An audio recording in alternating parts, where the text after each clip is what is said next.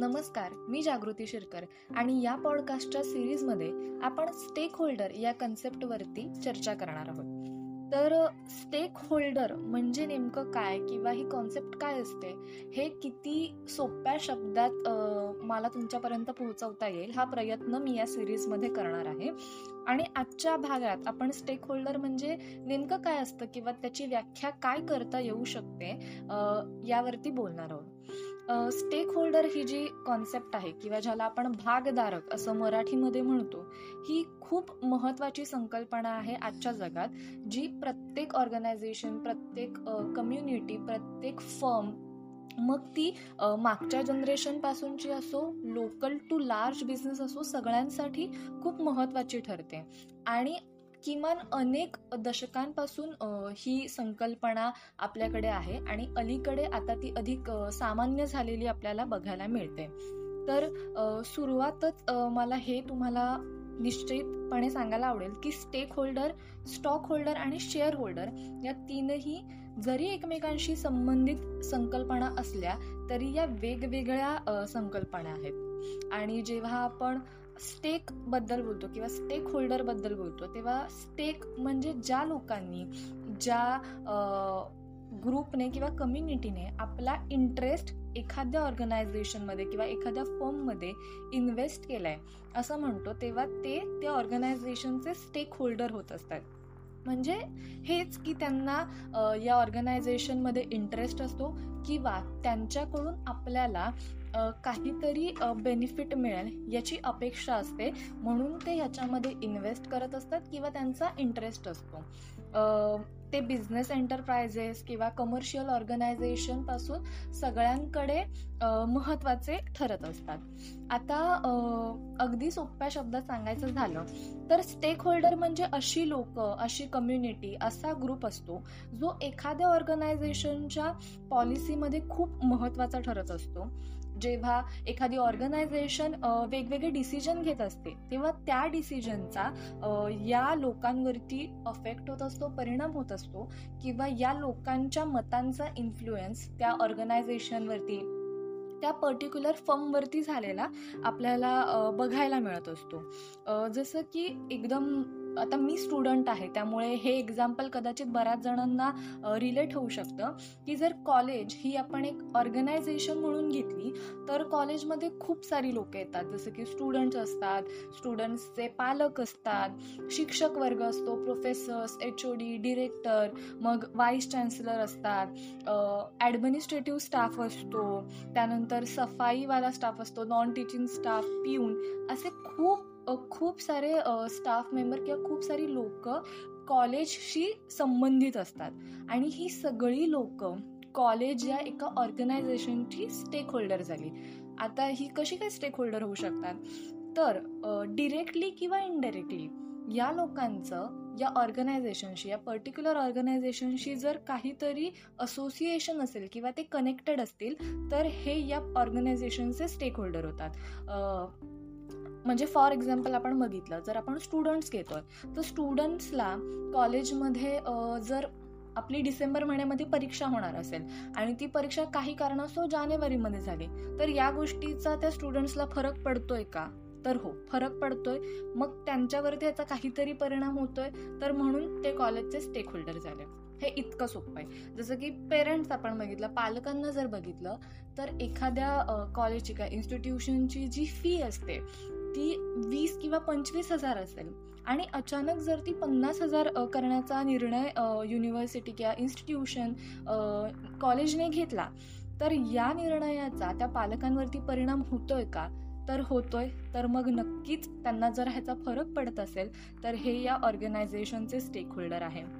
मग अशा प्रकारे सगळेच जे उरलेले असतात की एच ओ डी आहेत प्रोफेसर आहेत व्हाईस चान्सलर आहेत हे कोणत्या ना कोणत्या पर्टिक्युलर रिझन आहे किंवा कशा ना कशा संबंधित त्यांचा या ऑर्गनायझेशनवरती इन्फ्लुएन्स आहे किंवा ऑर्गनायझेशनचा डिसिजन्सचा ह्यांच्यावरती इन्फ्लुएन्स आहे ते एकमेकांशी कनेक्टेड आहेत तर मग ते ह्या ऑर्गनायझेशन्सचे स्टेक होल्डर आहेत असं आपण म्हणतो. आता कॉलेजचंच उदाहरण पुढे घेऊन जर आपण गेलो तर कॉलेज चं जे मॅनेजमेंट असतं त्याच्यामध्ये बरेच बरेच लोक जे असतात ते फायनान्शियल सपोर्टर असतात किंवा ते पैसे इन्व्हेस्ट करत असतात किंवा बऱ्याच आपण कॉलेजमध्ये बँक किंवा ए टी एम असलेलं सुद्धा बघतो. तर हे जे फायनान्शियली इन्व्हेस्टेड असतात किंवा फायनान्शियली या मॅनेजमेंटमध्ये ज्यांचा हात असतो त्यांना आपण शेअर होल्डर म्हणतो आणि शेअर शेअर होल्डर जे असतात ते बऱ्याचदा कंपनीचे मालक सुद्धा असू शकतात. जसं की शेअर होल्डरमध्ये आपण बघितलं की प्र म्हणजे शेअर होल्डर हे स्टेक होल्डर सुद्धा असू शकतात. पण स्टेक होल्डर हे शेअर होल्डर असतीलच असं नाही. जेव्हा आपण शेअर होल्डर किंवा स्टेक होल्डरचा एक बेसिक फरक बघायला जातो तेव्हा शेअर होल्डर म्हणजे एखाद्या कंपनीचे जेव्हा आपण छोटे छोटे भाग करतो आणि ते भाग कोणीतरी पर्टिक्युलर व्यक्ती ग्रुप विकत घेतो तेव्हा त्यांनी ते शेअर खरेदी केले असे आपण म्हणतो. तर मग ते शेअर वेगवेगळ्या प्रकारचे असू शकतात जसं की इक्विटी शेअर होल्डर असतील प्रेफरन्स शेअर होल्डर असतील. पण बेसिकली ते कुठे ना कुठे त्या कंपनीचे ओनर याच्यामध्ये गणले जातात as compare to stake holder जे असतात ते स्टेक होल्डर कोणत्याही फॉर्ममध्ये असू शकतात. महत्त्वाचा मुद्दा हा असतो की त्यांना त्या पर्टिक्युलर ऑर्गनायझेशन किंवा फॉर्ममध्ये इंटरेस्ट असतो. मग की म्हणजे ते इंटरेस्ट पार्टीमध्ये मुख्यतः आपल्याला बघायला मिळतात. तर मग ते कोणकोणत्या स्वरूपात असतात? तर मग स्टेक होल्डर हे शेअर होल्डर असू शकतात क्रेडिटर्स असू शकतात डिबेंचर्स असू शकतात किंवा एम्प्लॉई असू शकतात कस्टमर्स असू शकतात सप्लायर असू शकतात किंवा गव्हर्नमेंटसुद्धा असू शकते. सो हा बेसिक डिफरंट होता शेअर होल्डर आणि स्टेक होल्डरमधला आता स्टेक होल्डरचं की पॉईंट्स काय असू शकतात? तर अगदी सोपे की पॉईंट्स असतात की ज्यांना ज्या स्टेक होल्डर्सना किंवा ज्या लोकांना बिझनेसमुळे काहीतरी परिणाम होत असतो किंवा ज्या लोकांमुळे बिझनेसमध्ये परिणाम होऊ शकतो म्हणजे ज्या लोकांना बिझनेस अफेक्ट होऊ शकतो किंवा जे बिझनेसमुळे अफेक्ट होऊ शकतात अशी लोक स्टेक होल्डर असतात किंवा या दोन्ही गोष्टी ज्यांना होतात.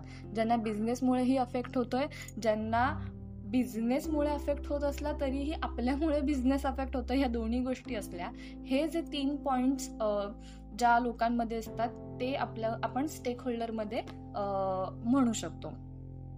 जसं की एखादं उदाहरण सांगायचं झालं तर एखादी कंपनी असेल आणि त्या कंपनीचे जे सप्लायर्स असतात सप्लायर्स म्हणजे जे कंपनीला रॉ मटेरियल जे असतं जे प्रोव्हाइड करत असतात त्यांचे एखाद्या बिझनेस ऑर्गनायझेशनमधून काय अपेक्षा असू शकते? की हीच अपेक्षा असू शकते मी जे काही रॉ मटेरियल तुम्हाला सप्लाय करतोय त्याचे मला वेळेत त्याचा मला मोबदला मिळावा. म्हणजे मला वेळेमध्ये त्याचे पैसे मिळावेत अशी त्यांची नॉर्मल एक साधी अपेक्षा असते. पण एखादी बिझनेस ऑर्गनायझेशन या सप्लायरला कसे किंवा कधी पैसे देऊ शकते जेव्हा स्वतः ती ऑर्गनायझेशन किंवा तो बिझनेस याचा मार्केटमध्ये फायदा होत असेल किंवा त्यांना काहीतरी इन्कम सोर्स असेल त्यांचा बिझनेस जर चांगल्या प्रकारे चालू असेल तरच मग ते बाकीचे जे उरलेले लोक आहेत ज्यांच्याकडून त्यांना रॉ मटेरियल मिळते त्यांना ते पैसे देऊ शकतात. म्हणजे हे एकमेकांवरती डिपेंड असलेला बिझनेस आहे. म्हणजे सप्लायरमुळे सुद्धा बिझनेस अफेक्ट होते किंवा बिझनेस अफेक्ट जो होतोय त्याचा सप्लायरवरती सुद्धा परिणाम होत आहे. तर सप्लायर हा सुद्धा एक स्टेकहोल्डर आहे. म्हणजे बेसिकली हीच गोष्ट की एखाद्या ऑर्गनायझेशनचा मार्केटमध्ये फायदा चांगला होत असेल किंवा ते चांगल्या प्रकारे चालू असेल तर ते त्यांच्याशी संबंधित जी कोणी जोडलेली लोक आहेत त्यांना त्यांचे पैसे वेळेवरती देऊ शकतात. आणि जर ते त्यांचा बिझनेस चांगला चालू नसेल नसेल तर जे उरलेले जे सगळे लोक आहेत मग सप्लायर्स आहेत वेंडर्स आहेत एम्प्लॉई आहेत जे कोणी काम करणारे लोक आहेत त्यांना ते जर पैसे वेळेत देऊच शकत नसतील तर मग दोन्हीकडून हा बिझनेस गडबडू शकतो. त्यामुळे हे जे सगळे एखाद्या बिझनेसच्या संबंधित लोक असतात ते स्टेक होल्डर ठरतात अजून एक जर सोपं उदाहरण घ्यायचं झालं तर आपण ग्राहक वर्ग किंवा कस्टमर्स जे म्हणतो तर कस्टमर्स कशा प्रकारे स्टेक होल्डर ठरतात? तर कस्टमर्सची साधी अपेक्षा असते की आम्हाला चांगल्या क्वालिटीचं आणि चांगल्या किमतीचं म्हणजे गुड क्वालिटी आणि रिझनेबल प्राईजमध्ये एखादी वस्तू मिळावी. आणि जेव्हा एखादा कस्टमर एखाद्या दुकानामध्ये जातो किंवा शॉप किंवा ब्रँड वॉट एव्हर जे जिथून कुठून ते खरेदी करणार असेल तिथे त्यांना वाटलं की मला या दुकानापेक्षा बाजूच्या दुकानामध्ये जर हीच गोष्ट हीच वस्तू चांगल्या किमतीत आणि चांगल्या क्वालिटीची मिळते तर मी ऑब्व्हियसली जे पहिले दुकान आहे ते सोडून दुसरीकडे जाऊन खरेदी करेन. जेव्हा कस्टमर आपला ब्रँड स्विच करत असतात तेव्हा त्या ब्रँडला सुद्धा अफेक्ट होत असतो. त्यामुळे बिझनेसवरती अफेक्ट होत असतं. म्हणून अशा प्रकारे हे जे कस्टमर्स असतात ते या ते सुद्धा स्टेक होल्डर ठरत असतात. सो हे बेसिकली यांचे की पॉईंट्स होते. तर मग आजच्या या एपिसोडमध्ये आपण स्टेक होल्डर काय आहे हे सोप्यात सोप्या भाषेत मी समजवण्याचा किंवा तुमच्यापर्यंत पोहोचवण्याचा प्रयत्न केला आहे. आय होप तुम्हाला ही साधी कॉन्सेप्ट कळली असेल किंवा मला जे म्हणायचं ते पोहोचलं असेल. आणि हेच स्टेक होल्डर किंवा त्याचे पुढचे काही जे मुद्दे आहेत ते या सिरीजमध्ये या पाच एपिसोडमध्ये तुम्हाला बघायला मिळणार आहेत. त्यामुळे थँक्यू आणि धन्यवाद.